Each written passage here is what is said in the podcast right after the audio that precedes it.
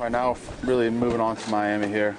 Uh, you know, it's going to be a challenging week for us here. Um, you know, they're a great defense, and uh, you know they've made a lot of big plays, and um, you know statistically rank high, you know, around the league. So, be a big challenge this week. So, so against Miami, what do you guys need to do just to have more success on the ground?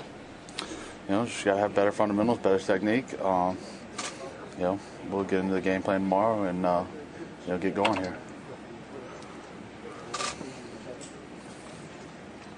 Not a lot of questions. All right. Good job. Okay, one more, one more. All right. Well, you know, people are talking, you know, panic button.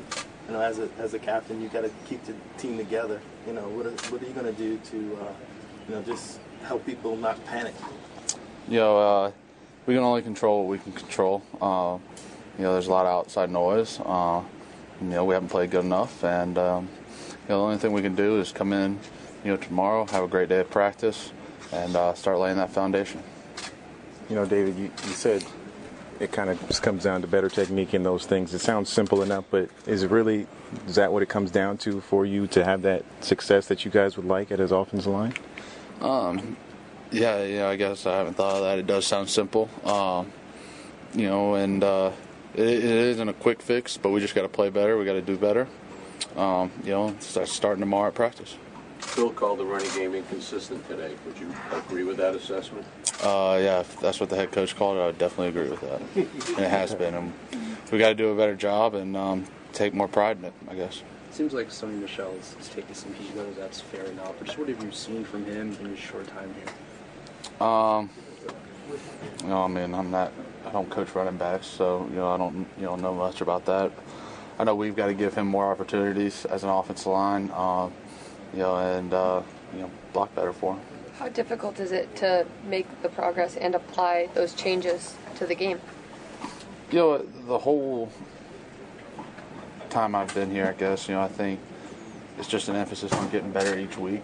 Um, you know, and that's something that we've tried to do. Um, you know, we haven't done it yet, and um, you know, but like I said, we start on the right foot tomorrow. Come out, have a great day of practice, and um, you know, get going on this game plan.